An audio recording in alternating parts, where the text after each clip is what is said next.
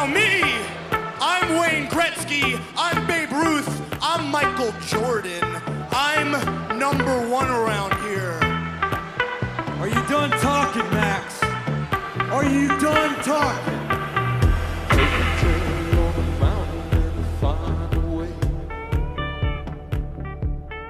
So this week we're going to talk about being dickheads. And I know there might be some audience members out there listening who are underage. We're not trying to use this as like foul language per se. We use lots of foul language, but we're talking about something that maybe you don't call each other. We used to call each other dickheads all the time when we were younger. And a dickhead is somebody who does something incredibly rude, out of place, and in poor taste, and does something usually to offend somebody. Jim, would you agree with that? Yeah, that's an that's an accurate assessment. And also we we called our friends it like we call it like everybody got called a dickhead, like it wasn't a thing. Right, it wasn't a big deal, right? And so today we're going to start off our episode by talking about episodes we've had in our lives of being dickheads. And so Jim, let's start with you. Do you have any memories of something you did or someone you saw be a dickhead around you? Oh no, it's me for sure. Um, I don't know if I've told the soccer story on here or not. No. The, okay, so me and my buddy Derek went to um, a soccer game for the Buffalo Blizzard. He was big soccer guy. I like soccer. It was my indoor soccer league, and um, at the end of the quarters, they would kick balls into the stands, Mhm. and if you caught one, you could go down because it had a specific like I don't know like symbol on it or somebody drew on it, but you could take it to customer service and redeem it for a free coupon for a pizza. Okay. They're kicking it, and I'm fairly high up, but like they're having one of the players do it, and he launches this rocket, and it's coming right for me, but it's low. And right before it gets to me, there's this like, I don't know, like 10 year old, eight year old kid in front of me who grabs it at the same time that I did. Mhm. So I keep my grip on the ball and I lift this kid off the ground until he drops the ball out of his hands. and everybody, uh, and like his parents are looking at me, and everybody around me is looking at me, and I'm like, free pizza.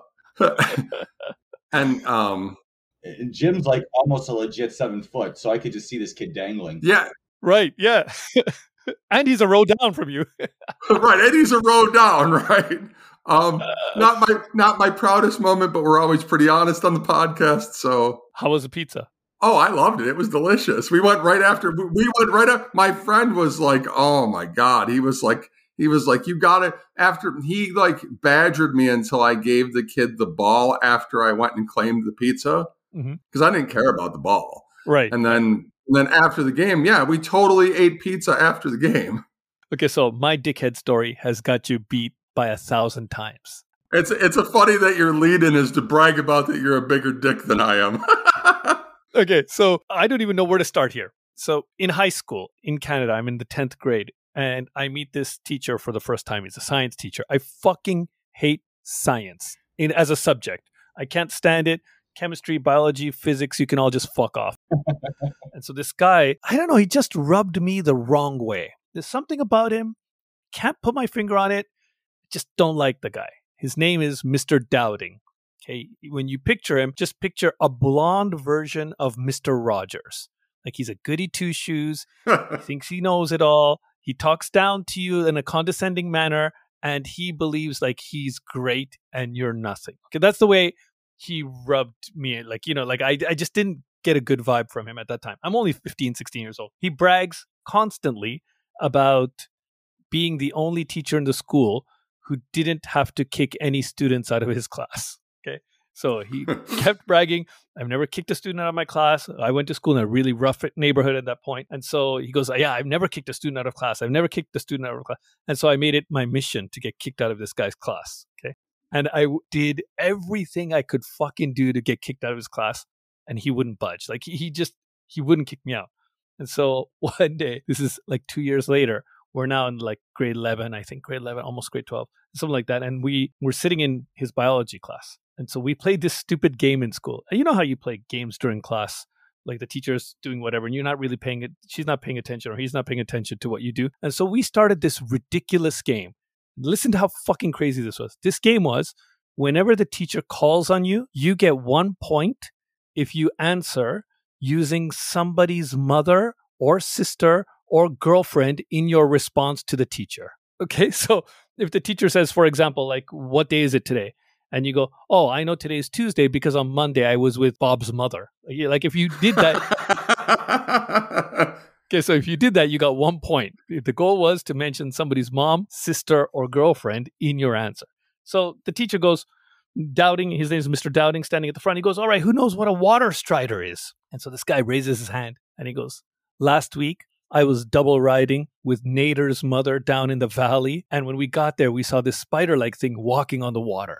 And so Mr. Doubting is like, you know, he's trying to brush it off. So he goes, okay. He goes, you know, that's the correct answer, but I highly doubt you went with Nader's mother. That's what he said. I highly doubt you went with Nader's mother. Then out of fucking nowhere, it was like I was possessed by a demon. I stood up, like, you know how in those science labs you have those stool seats? Like, they're not seats, like, they're just like stools, right? High stools. Yeah. I stood up on my stool, stood up on the stool in the front of the whole class. I go, Sir, what are you talking about? Next week he's going with your wife. Oh. The whole class fucking erupts in laughter. Like erupts in laughter. It's part of it is my enthusiasm, part of it is what I said. Ooh. He turns around, grabs a ruler stick, and he smashes the ruler stick on the front desk like it's a movie. Like it breaks into two. It breaks into two. And he goes, Get out of here. right. So I go out with the biggest fucking grin on my face. Like I broke this motherfucker. right. So yes, I got kicked out. So I get kicked out, and then I'm not bad in any of my other classes. So in like math and English and all that stuff, I'm at the top of the class. I'm nowhere near the bottom. But in these science classes, I'm way like I don't I don't give a shit. So I'm like a little bit worried. Oh, am I supposed to go to the office? Am I supposed to go to the principal's office? Am I going to be in trouble for this? So after about five minutes of walking around on the third floor, I go back and I go, I'm going to go and find out, like, you know, where am I supposed to go? So I start coming back and he's just come, he was totally beat red. So I come back to the classroom and we had an open concept class. So you could see where people were coming from every angle. So as I'm walking towards the class, he sees me. He starts running for me, like bolting for me, like he's gonna beat me up. so he starts running for me. And I go, Where am I supposed to go? Where am I supposed to go? He goes, I don't care. Get out of here. And he just like screaming at the top of his lungs. And that is probably my most proud moment of being a dickhead in high school. I've been a dickhead other times. Mike, you have anything? Yeah, probably too many of them. We were all dickheads at this house. Like when you you you know a lot of the guys, both of you. So uh, I don't know how well you guys know Walker. Okay, so we decided that he wasn't really the intended victim. We didn't really have one, but we went to the store and we ended up getting. We went to uh, the one aisle. We noticed there was chocolate Ex-Lax, so we got every single thing they had. We bought everyone. I think there was ten of them or something.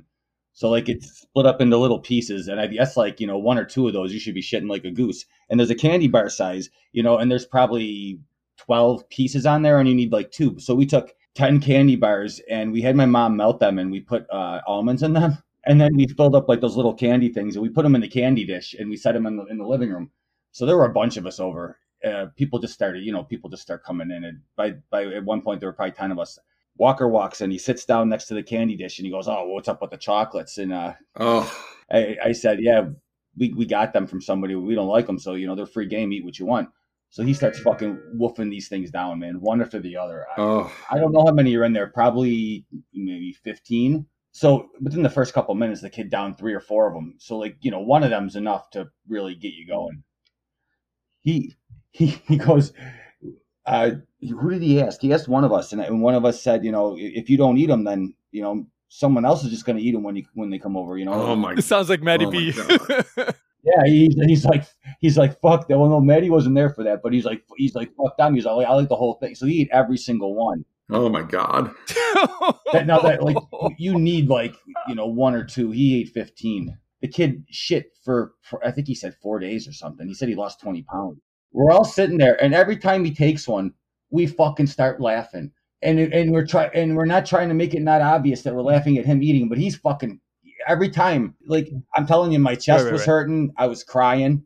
my, my throat hurt from laughing. We were pissing ourselves, and then finally, when the kid's done, he, he's he's got a normally like orangish reddish demeanor to his face always. So like he's he's starting to turn like a different color and it's not you know he's very citrusy looking but now he's starting to look a little bit frosted he's starting to turn blue and he stands up and he goes oh i'm feeling a little queasy Oh, he i don't know how it, how he made it out of here without it dripping down his leg but he farted and i'm telling you he shit himself for sure he fucking flew out the door. We're dying, and then he calls and he goes, "What? What the hell happened?" He's like, "We." I told him, and he Oh man, he thanked me for it. Like ten years later, I couldn't believe it. He thanked me because he because he said that he, he he's never been back up to that size again because he lost like twenty pounds that week.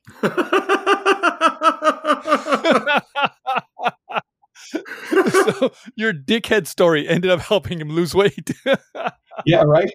oh, that's great. Okay, so today we're talking about dickheads in general because we're going to talk about dickhead things in wrestling and things that we've seen in wrestling that made us think that somebody was a dickhead. So we've all got some stories, I'm sure. Jim, what's the first one that comes to your mind? for for dickhead wrestlers, um, Or something somebody did as a wrestler that was a, a total dickhead. oh the J the J the JBL thing for sure. When JBL punches the meanie when the E- when ECW and and WWF are merged at that point. Oh, that was legit. That's the exact same one I had. Oh yeah, yeah, what a fucking The- jerk! Yeah. Unbelievable, right? There was no absolutely no need to do anything like that. And on top of that, like, you know, you if you're gonna bully somebody or go after somebody, to do it in a public forum like that in front of everybody and have no fear of reprisal means that there was a like an environment to uh, let that happen. I was super grateful he got a. Rec- I was super grateful he got a receipt though. Yeah, but the receipt he got was like doing the job, right? Like, is that really a receipt? No, no, Joey, no. Uh, Joey Joey no, Styles, no. right? knock No. the fuck out, son.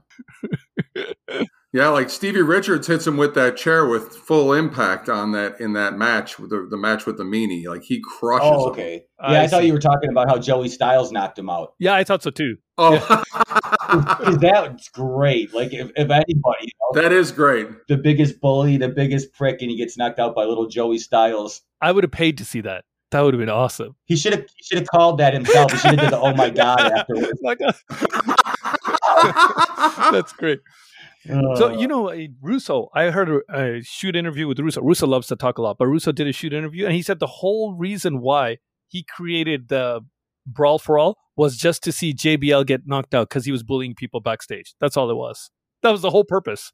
That's That's how much of a prick. maybe the coolest thing he's done. Yeah, it might have been the only cool thing he did.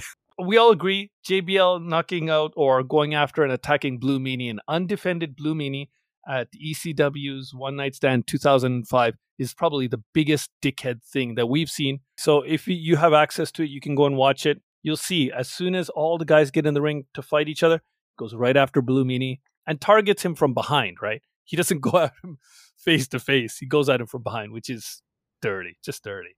Of all people, the guy that's like a mountain of jelly. He didn't go after anybody imposing. Right. He didn't. I would have loved to have seen him go after a guy who had a reputation for fighting. Taz. One try going after Taz. Van Dam wouldn't have put up with that shit either. Right. Right. Right. Right. There's a couple of guys No. there who would have been willing to throw down. Right. And so he didn't go after any of those guys. Fucking the weakest guy there. Okay. No offense to Blue Meanie, but he's the weakest guy in that ring, probably. Yeah. Okay. So the reason why we're talking about all this is in our match this week, we're going to talk about a character who is, I think, universally thought of as currently being the biggest dickhead in wrestling. And that's uh, one of Mike's favorites. If you go to our Instagram, you'll see a picture of Mike standing next to him with that guy being a dickhead.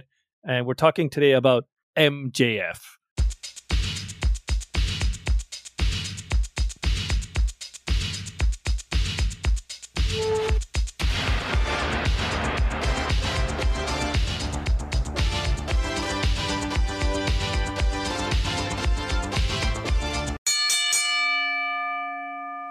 So MJF's uh, in our feature match this week.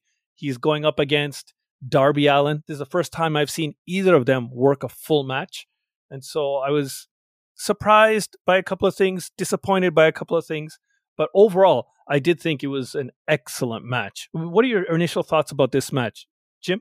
um, yeah, these are two great workers. Not even honestly in their prime yet. Like they they do so many callbacks to old school matches in this, and there's a couple great spots. Like, yeah, like they're they're the future. Uh, if AEW sticks around, which I'm I think it will, these guys will be at the top of it in very short order. Mike, what do you think? I thought it was great. I, I wanted you to see it. I, I, picked it for a reason. I a couple of those spots with the reversals, just stuff I'd never seen before, and I think probably the best match for both of these guys in the in the company. I see. I see. Yeah, I, I'm happy to have seen it. There's lots of spots I didn't expect to see, and especially having been a wrestling fan for like forty something years, you kind of understand like, okay, they're going to go from here to there, here to there, here to there. But a couple of times they threw me for a loop, and that's what made this very, very entertaining. On top of like seeing guys who are skilled and in their prime, just the way they worked off each other and the way they transitioned was in some places very beautiful. But let's get into what we normally get into. So I hate to say this, the commentators this week, somebody take JR out to pasture. Oh, it's over. It's over, man. Why do you fucking have him in the booth still? His references are dated. Uh, his voice was the biggest part of his sell, but it's I can't believe somebody can sound old. He sounds old. You know what I mean? Like he doesn't sound like he's part of this generation anymore and he didn't he's not aging well. I don't know why they fucking keep him there. We've talked about him before a little bit, but Jim, what do you think about his commentary in this match? Yeah, I've been saying it for a bit. Um, I think me and Mike even might have watched this match. I might have been at Mike's house for it. Like, yeah, you he needs he needs to go. Like it's not any disrespect to JR, but like I understand why he's there. I understand why they like to have him there. But um I think his I think his time if if nothing else, his time on the pay per view should be done. Right. Is is he better or sorry, is Taz better than him on commentary now or no? Yeah, I think so. Oh really? Yeah. Yeah, as long as he's not fucking doing his son's matches. Jesus. right. Okay. So the first thing is get JR out of the booth. The second thing is I, for, for a long time, I've hated Schiavone. And I know Mike said he turned the corner on Schiavone after WCW. And this is the first time I heard a match called by Schiavone that I thought wasn't bad. So my response to him is lukewarm. it's getting better, but but yeah, I'm I can't still still can't say I'm on board with Schiavone yet, but but not bad. Uh, in front of Jr. He's you know like music to my ears. He's just awful. Okay, then the ref, Mike. We talked about. Hold on a second. We're leaving out Excalibur. He's he's outstanding. He's the best. He he's so good. I think there's nothing to say. There's nothing to. He's just good. He's very very good. Very very very good. And Jim Ross did have two comments that stuck out in probably the first couple minutes that that I I did like that he, he said MJF was a real Richard. I didn't get that. A dick. Ah, I see. Oh, but, but, okay, then, right, he, right, right. then he followed that up with uh, calling those two guys two of the four pillows of AEW instead of, instead of pillars. And I rewound it, and I'm like, did he say pillows? And I, oh yeah, he said pillows. Oh, that's great. I, I, feel bad for Jr. You know, I, I, I don't blame him for one, wanting to do it, and he's you know he probably doesn't have much longer left either way. But yeah, that that was four pillows. To, to be honest with you, if I'm in Jr's position, I want to do as much as I can, as well as long as I can. You know what I mean? Like I don't want to give it up. Yeah. But they should be putting him in probably on Dark or yeah. some other thing, right? Like not in the the big shows and the main events and stuff like that. Okay, so okay, that's I we agree. The ref we talked about the AEW refs when we talked about the Orange Cassidy match. And Mike, you talked about really being a big fan of this ref. But I love him. Yeah, but I'm going to tell you why I hate this guy. And it's not that he doesn't do a good job. He does a good job. He's in the right place at the right time. He has good facial expressions. The problem is, is his three counts are way, way, way over the top. And so he belittles any false finish. Like, you know, because he's putting like lots of tension and lots of energy into those three counts at every single moment, you never feel or you never get the sense of like this true false finish is that false finish. I mean, like when we watch Kobashi Misawa, you get the ref like he'll do a one, two in the early stages, but it's not like he's building the tension or he's not like really, really like has all his nervous energy into the count. But as they get close to the finish, he gets faster and faster and faster and faster. And so like it builds. But this ref, every count is like it's an almost fall three count, even when it's like the early stages of like the uh, what's it uh, headlock takeover, like the very very early stages. He's like going all out, and I thought like it just doesn't fit the speed or the pace of the match. What do you think about that, Jim? Yeah, I think from a I understand what you're saying from a storytelling aspect, but I think what he's trying to do is give you consistency so you never know where the finish is going to be. And it's not it's not playing as well for you and I because we're used to what you're talking about where it kind of builds or there's a moment where the ref kind of speeds it up and he's he's just consistent. Right, right. It's true. He's consistent. I agree. He's consistent. Mike, why do you like this guy so much? What is it about him that I'm not seeing? I like his personality. I, I like I how he's different from most other refs. And then, like, kind of seeing things about him and hearing things about him online, hearing things from his mouth. He seems like a pretty decent guy on top of that. Uh, I see. He's super over with the guys, too. That's how, you know, that's how he got the job. That's how Rick Knox got the job. You know, they're super over with the guys. And Rick Knox is kind of like that, too. They, they get, they'll get involved in the match. So, like, I've, I've, First started seeing him in Chikara, Mhm. and Chikara had a lot of really goofy stuff in it Mm. and you know th- there could be like a you know, you know a, a, a, dance could break out in the middle of the match and it would just seem like so stupid but it was fitting in Chikara and he would always get in involved in these little stupid things Right.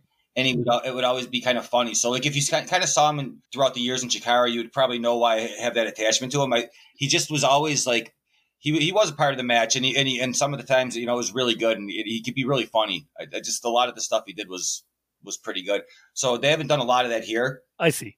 but uh, in AEW. But but yeah, I like. I think I like that he was different. He stuck out to me. He, he had a different personality. I like how like when somebody kicked out, it was just so such a fucking monumental thing. He like just or I like or I like when like someone else someone takes like this devastating move and you can see it on his face and he like cringes. Right, right. You know, I agree. I know that's probably what I would do if I saw someone, you know, some dude get dropped on their dome. I'd probably throw my shoulders up. I'd be like, ooh, you know, and then I'd go in for the pin, but I'd be like, damn, dude. And and they kind of do that there, where you didn't see that like with the old school guys, but like him, he does that, and some of the other ones do that too. I agree. That's cool. I totally agree with you. That's cool. But I think Jim hits it right on, like the nail right on the top of the head. It's that that build up just isn't there, right? Like those facials and all that stuff is there, the build up. And I think I'm just maybe too old school in the type of matches that I like because I think that's just the way the old school matches go. But okay, but not bad. Definitely not bad. Definitely not bad. Then we're gonna start this match with a couple of things that I'm gonna shit on because I want to hear your opinions about it. And right from the get go, Darby Allin comes out to the ring and they play this video and they explain what the video is. But I'm thinking if I watch this video in the crowd, it makes me want to cry or make me feel sad at best. I'm not going to stand up and go, yeah, Darby Allin, go, go. You know, like it doesn't motivate me to want to cheer for the guy. It's fucking depressing as fuck. And so I don't know why anybody thinks that's a good idea. What are your thoughts on that, Mike? Well, he's a dark, he's a dark guy. Like his whole thing is is dark, and he has a different, he has like different videos for all the big matches Ah, I see. that he produces. So like he does, he does movies, he does, you know, he does stunts. Obviously, he does uh skateboarding. So he, he makes, you know, makes all these different videos before the match. I see. So this is not just like the one that they use every week. Like you know how we get the entrance. That's not his standard intro. No, I see. it was more tailored to the match. I see. That's a lot better then. That's a lot better. Yeah, no, you don't have to see that every time. God, no. yeah. right. Okay. Uh, Jim, what are your thoughts about his intro video stuff? Yeah, what Mike said, like that's like when we talk about Orange Cassidy having his things that are specific to him, that's really specific to Darby Allin that he does that. So people are just sort of used to it being dark or different, or that's like that's just where he's at as far as a character. I see. I see. Okay, so that's the first thing. The second thing that I picked up that uh, uh, Mike might pop for this, but it looked like MJF's robe should have been worn over Mike Quackenbush's outfit. yeah, I'm sure it's purposely awful. I don't think it does. I agree it's awful, but I don't think it does much to make me think of him as a prick. Like it makes me just think he doesn't have any sort of fashion sensibility, right? Like you could wear an outfit that makes you look like a prick. That's better than that. It just looked fucking weird. It was it was awful. I, I thought it was fucking ridiculous. Thoughts, Jim? Yeah, I think, and I I have not looked for this online, but I think he's doing it on purpose because I think he's trying to be a jerk as far as like I don't want like disrespecting the old generation because he's come out mm-hmm. in like a Flair style robe, and that's kind of like a macho manish style jacket. I think he's like inside joking, but I'm not. I haven't like gone through all his matches to see if that's a thing all the way through. I see. Yeah, I agree that I think there are things that you could wear to make you look like a prick, right? Especially if you're going for that class distinction or trying to show that I'm upper class and the fans are lower class. He could have worn something like more luxurious. Like The Rock took expensive fashion and made it look cool, right? You don't you can wear expensive things without looking cool. You can look like a prick. But this was just I I, I don't know. I didn't get it. What do you think? Wears the Burberry scarf or the Burberry scarf or whatever you want. Right, right, right, right. Yeah, so yeah, right. That. That's like the main the main gimmick thing you see. That like the as far as like the robes, they're pretty interchangeable. I see. The Burberry scarf's perfect for him. Fits exactly what. Yeah, yeah, yeah. That's great. Okay, so then that out of the way, we get into the match, and there's a couple of things Mike has wanted me to see for a long time how Darby Allin flies into guys, and I'm gonna say on the podcast for everybody to hear, this guy does the best topes, best launches of anybody in wrestling, probably that I've ever seen in my life. Not even close. I agree. Not even close. Great, great very aggressive. fucking missile. The speed, the speed is crazy. Yeah, the speed.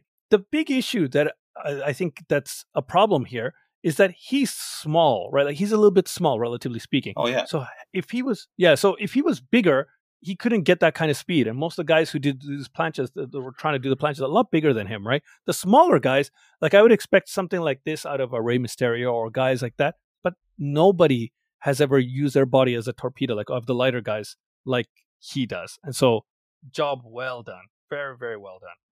I, I hate that other guys in the company even do that spot because it looks like absolute dog shit. Like anytime you see any fucking buddy do it compared to him, it's just awful. Yeah, yeah, yeah. And and I showed you the clip, right? You saw the clip of him hitting uh, one of the Gunn Boys down the ramp. Right, I saw it. Insane. Great, very aggressive. Yeah, it's excellent, excellent. Well done, very well done. Okay, that's that's great.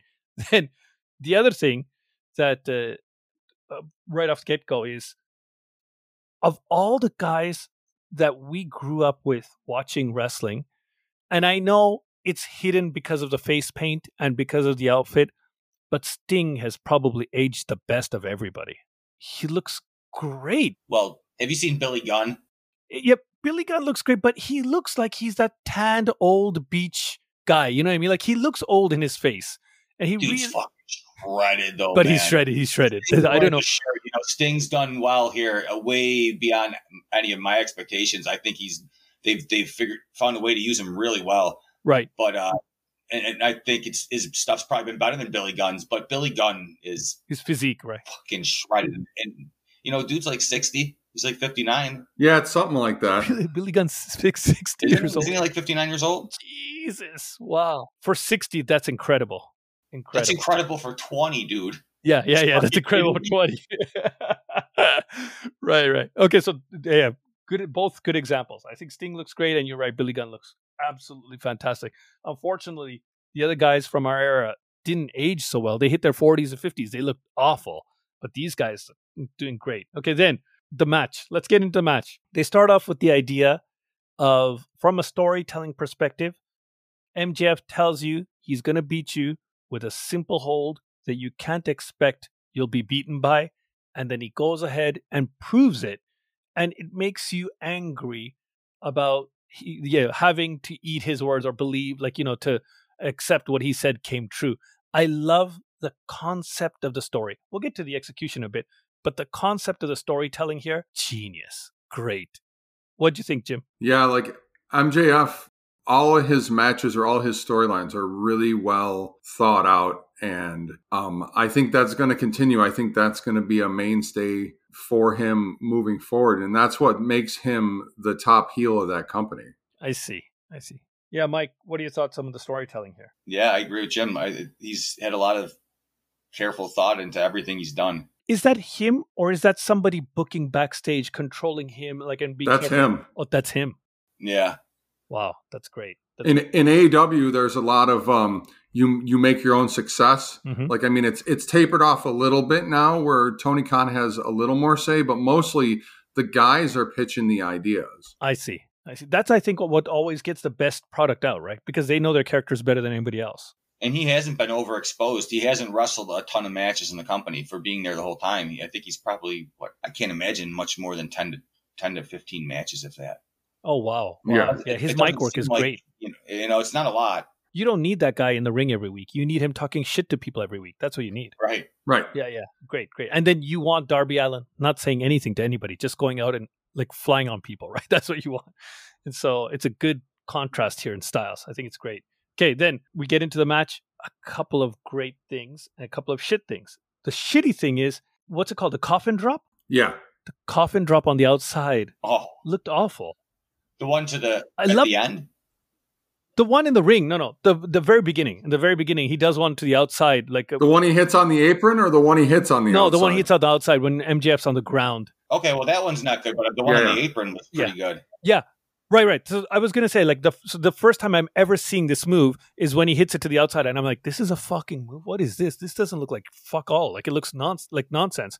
But then when he hit the one right away, he tried to hit one in the ring, and it got blocked with the double knees. Oh, that was good. but it looked so much more impressive. Yeah, that was good. And then the one later was great, right? Those were much better. So I was a little bit surprised that something so simple could look so deadly, and it looks great. But the first execution kind of turned me off of it a little bit and put me on my edge of my seat for like being skeptical about is this really going to be good? So I watched a lot of this with a little bit of negativity in my mind. Okay, so keep that in mind.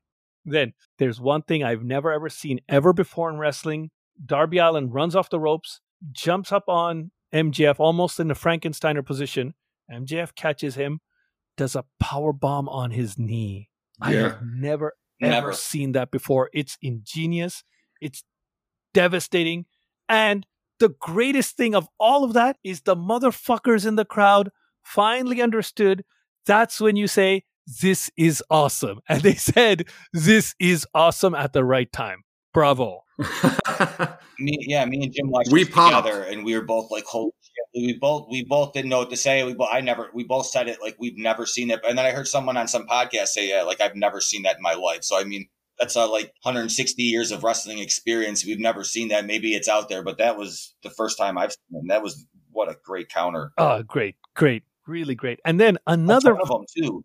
yeah, a ton of them, a ton of them. And the next one, let's Even get before that, there was he was about to do a power or a tombstone off the top rope, and uh, and just it was a simple thing, but I like how he was countering him with the knees to the head. Right, right, right. Great, great. A lot of the counters were great. Another great counter was Darby Allin goes for the code red, and MJF Oh reverses him into a power bomb that would have made Yes. Onita proud or Sid Vicious proud. Yes. he fucking destroyed him. Oh, that was awesome. It's great.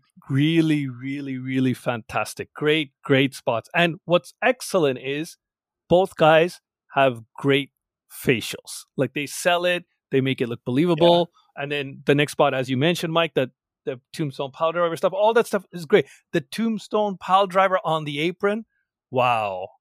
Wow. That's another one I had. Yeah, yeah, that that was great, and and that was even it was even better because when he went for the coffin drop, like you brought up earlier, he brought up the knee. He hurt his knee, Right. So, so that was you know something there. So, so and then and then here he's not able to take advantage because of his his knees hurting on the, off the tombstone. So I agree with you, but you're not going to like what I have to say next. Is I was watching this match too way too closely, and I was way too skeptical. So at 21-24, MJF starts selling the wrong leg. I was like, oh, Oh, really? whoa, whoa, what are you doing? Yeah, he he switched the leg hmm. that he was selling about three quarters of the way into the match. And I was like, oh, I like. I don't think anybody in the world picked up on that, right? Nobody, everybody knew his legs were hurt. His legs were. Darby Allin attacked the right leg. He gave the what's it called, the chop block from the back to the right leg. Everything's and then suddenly midway in the match, he's hurt on his like he's limping on his left leg, and so I don't know if it. Well, maybe he heard that one more. I don't. I didn't see anywhere. I looked. I didn't see anywhere where he went for an attack on the left leg to make him. Maybe he did, but like, or maybe he was naturally hurting and he's trying to like really sell it. I doubt it. But like, he, there was no. All the attacks were all on the right leg, and then he suddenly starts selling the left leg. Go back and watch it. Tell me if I'm wrong. Yeah, I'll have to check it out. Yeah, but 21 24, I wrote the time down. I was like, oh, oh, oh, oh. But other than that, Even how Darby got back in the ring was cool off of that. yeah, yeah, yeah, yeah, you yeah. know, last second he kind of he didn't put his arms. He kind of just like slid in there with his head. Right. And this is the second time I've seen the crowd pop at an almost countout, right? We saw it with Misawa and Kobashi, and we see it here again today. So that's a thing that I think can be done well. And it's just not done well often. It, it takes a certain kind of caliber of talent to make that work. And these guys are at that level. At, at this point in their careers, they are. It was good. Very And they're good. young, young twenties. So Right. And athletically, fantastic. They're at their peak. Okay. And then the Code Red goes to a great, great false finish with a very, very close to to like two and nine tenths. yeah, Excellent. The crowd is losing their mind. Everybody's into it. And then we get the coffin drop. And I hate to say this, and I've only seen a couple, as you know, I've only seen a couple of AEW matches. What the fuck with this outside interference distraction bullshit? Is this something that they do regularly to uh, get the refs distracted, or am I just unlucky having to have only seen the two matches that have used this? that happened in both the matches. Yeah, I didn't realize that. right. You're unlucky. Uh, I'm just unlucky. I see. I see. Because again, I'm like, why the fuck are these guys coming down here, man? What the fuck? You- But they you've got- didn't. It didn't affect the match though, right? Because Sting caught him. Right, right. So Sting caught him, but like it made the referee turn around and not notice like that diamond, like basically, basically the brass knuckles, right? It he he didn't notice him take out the brass knuckles and use it for the finish. So they wanted to distract the referee somehow. I thought they could have gotten to a referee distraction in a better way, as opposed to having guys fight out on the ramp. Like it just His group's kind of a group of thugs too. He's got like, a Yeah. group of- you know, so they're I kind see. of, you know, think like NWO or the Horsemen or something. I Flair's see. in trouble. What's what's going to happen? Arn Ah. Tully, Ole, Barry, These guys are going to come down. you know, they're coming down. It's just, That's just the way it is. yeah. Okay. Is that, it's, yeah, so yeah, it's not like a natural thing. There, there aren't a lot of like schmozz finishes or or screw jobs. There, I think there's only been a few. Like, I think there's maybe been one or two countouts, uh huh. Oh, I see. maybe uh, three draws, which I love the draws. I, Right. I, Good. You know, I think that's great. So there's, there's been like three of them, and then uh, like disqualifications. I don't even know if there have been any. There may be maybe one or two on the, but yeah, they, they showed like a, a number. The- like Mm-hmm. Yeah, at the like, bottom, I noticed. Right. Yeah. comparison to like WWE, and there's the amount of screw screw job finishes is very small in comparison. Or like Yeah. disqualifications are, are I don't even know if they exist. I see. So hopefully, going forward, the more AEW matches we get to watch, the more clean finishes I'll see. But this is just two in a row that I've got the outside interference thing, so that just stuck with me. But overall, both guys are very, very, very talented, extremely talented. I love MJF's character. I love the way he makes the crowd want to hate him, and he's not a heel where people are cheering for him. Heel, he's a, like a throwback like a heel that nobody likes. Your grandmother's like hitting him with their purse. Like she, he's that kind of heel. I love that. It's rare, and I'm glad that he's doing it because I think it's going to pay off in spades in the future. Really well done. Yeah, there was there was a kid at a pre- press conference talking Uh-huh. all kinds of shit with him, and he was he was in a wheelchair and he's sitting there with his dad, Mhm. and he's like, you know, you got a lot of big big words, little man. Why don't you stand up and say it to my face? That's that's dickhead. yeah, yeah, that's like the next level dickhead. The dude's a twenty four seven gimmick. You know, he's a Yeah. he, uh, pe- people in the back they say that about him all the time that he's just always a dick. That that's him. He's just a dick. Talk about living the gimmick like Flair did or some of these other guys. He, he's one of those guys that just lives it. You know what? And I think that's what's making him so believable, right? You believe like what the words that are coming out of his mouth because he's not acting, right? He, he's He in goes character online mode, and he talks about how he's a free agent in 2024. Not that he wants to leave, but he want, he knows that it's a dick thing to do and that people in AEW are going to get mad at him. So he's like, in, in 2024, there's going to be a big bidding war for my services because WWE is uh, very interested. Sure, Uh, they should uh, be. Apparently, after his promo uh, battle with with uh, CM Punk, Mhm. a bunch of networks were, were expressing how much they want him to, to work for the company. So pe- he's going to get a huge payday when when he's a free agent, whenever that is, if it's 2024 or 2025. I think that someone else maybe alluded to, but Deservingly so. he's he's getting he's getting like a lot in that, and and of course he'd be great in WWE, but I think. It would be like when Bubba, Bubba went to WWE. You know, Bubba it was still good. The Dudleys were still good, but it's not like in in ECW where he's got he, he's got an a blank canvas and he could say whatever the fuck he wants. And he said some brutal stuff, you know. And and there's no way MJF gets away with that kind of shit in WWF, WWE. No way. And if you rub the wrong guy the wrong way in the office, you're fucked, right? Like that's just just life in WWE. You can't. There's no way in a corporate environment where there's a lot of you know layers of management that I think his style works. I think his style needs to work in a place where he's got a lot of control over the outcome of what he's doing. And so I think it's great for him to be where he's at. I don't know if New Japan or some other place is an alternative for him, but where he's at is perfect. Well, I think it would And be I one of the it's great. two. I think it would be the WWE or AEW. I don't think. and nowhere else. I mean, it's not like you know, it's not like he's moving to Missouri. Then right, right, right, right. That- that's a whole life. You know, that's a whole different lifestyle. Jim, what are your thoughts on these two guys? Yeah, they're two of the best. Like I think I think Darby Allin's going to have a 5-year career Yeah.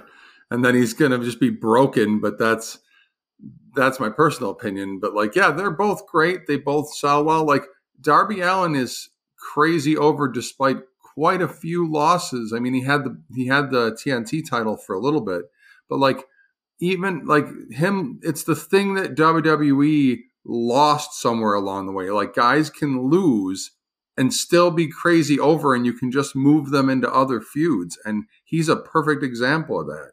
He lost to Punk, he's lost to MJF. Like he hasn't won a match or a feud, and I don't know how long on a singles match. I see. I see. But I don't think it matters because they don't need to sell him that way, right? Right? They they don't. People also see that he's 120 pounds soaking wet, so they see they- they're probably just amazed of what he just can be, what he goes through. Yeah, but I think Amer- American audience is just used to people having to maintain momentum, and that's that's not how it was back in the day. Yeah. Oh yeah. And let's move on to our segments. Who the fuck is that guy? Who the fuck is that guy? Who the fuck is that guy? There are in this week's Who the fuck is that guy? One, two, three, four. There's five rounds, and if I if we get to round five, I win. But you, Okay. uh, you, I don't think it's getting to round five. You're getting this. You're gonna get. You should get this. Okay, so who won last time? Mike Mike is up because Mike is goes one. I think you've been winning these couple of these weeks, so I think I'm still Goes we'll one. go. We'll Goes go. one Yeah, goes right? one. So Mike first. goes one. Okay, that's right. Yeah, yeah. So Mike first. Here we go. Round one. Who the fuck is that guy? The sports agent.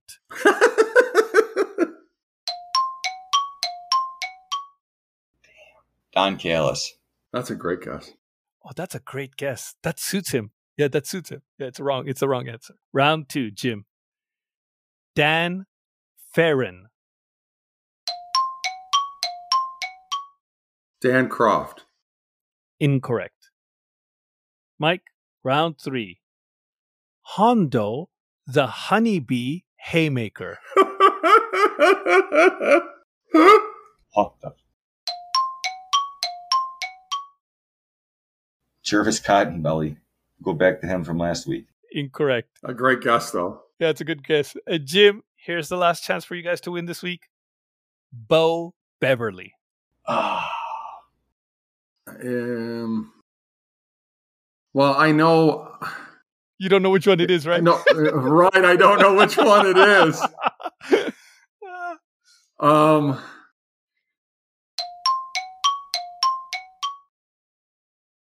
Wayne, Wayne Bloom. Correct. nice, Jimmy.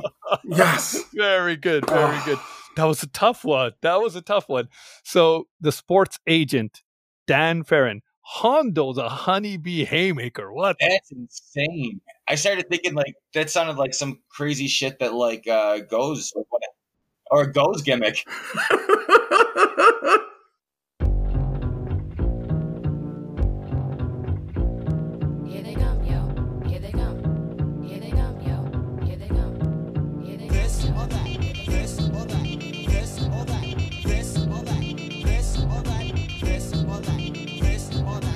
Sorry, this or that. I'm already laughing looking at the question.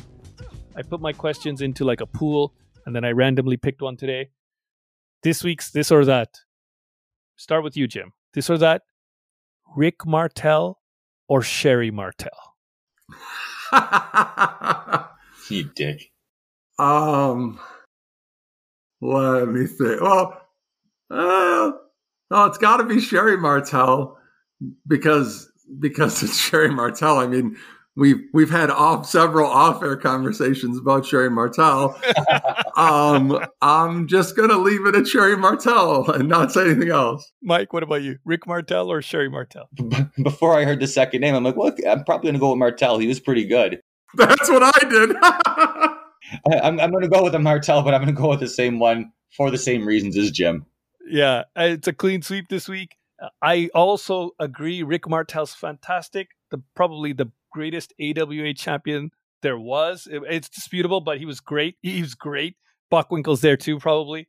There's a couple of guys, but He's the best face of all time, I think. Yeah. uh yeah, maybe, maybe Ricky Steamboat and him. Well, a up couple that of guys. AWA Jim, I think was referring to. Uh, no, I mean right, for right. no for AWA champions, yeah. Oh, right, yeah, yeah, Yeah. definitely, definitely. So yeah, so Rick Martel's great, very good, but uh, Sherry Martel is out of this world in many different ways. Okay, all right, we'll leave it at that.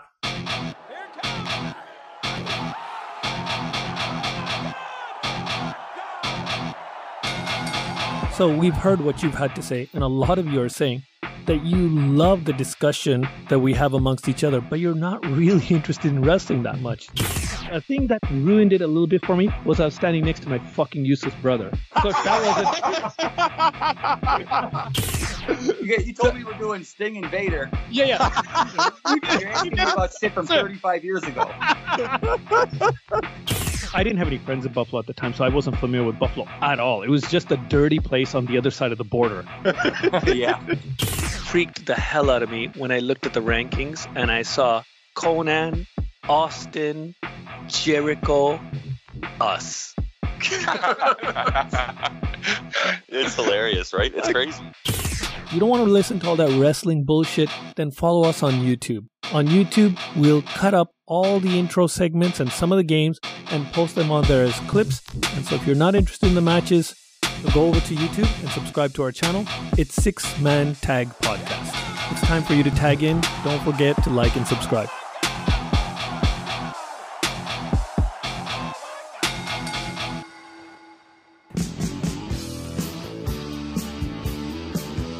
If you have any questions or comments, please feel free to write to us at sixmanpodcast at gmail.com.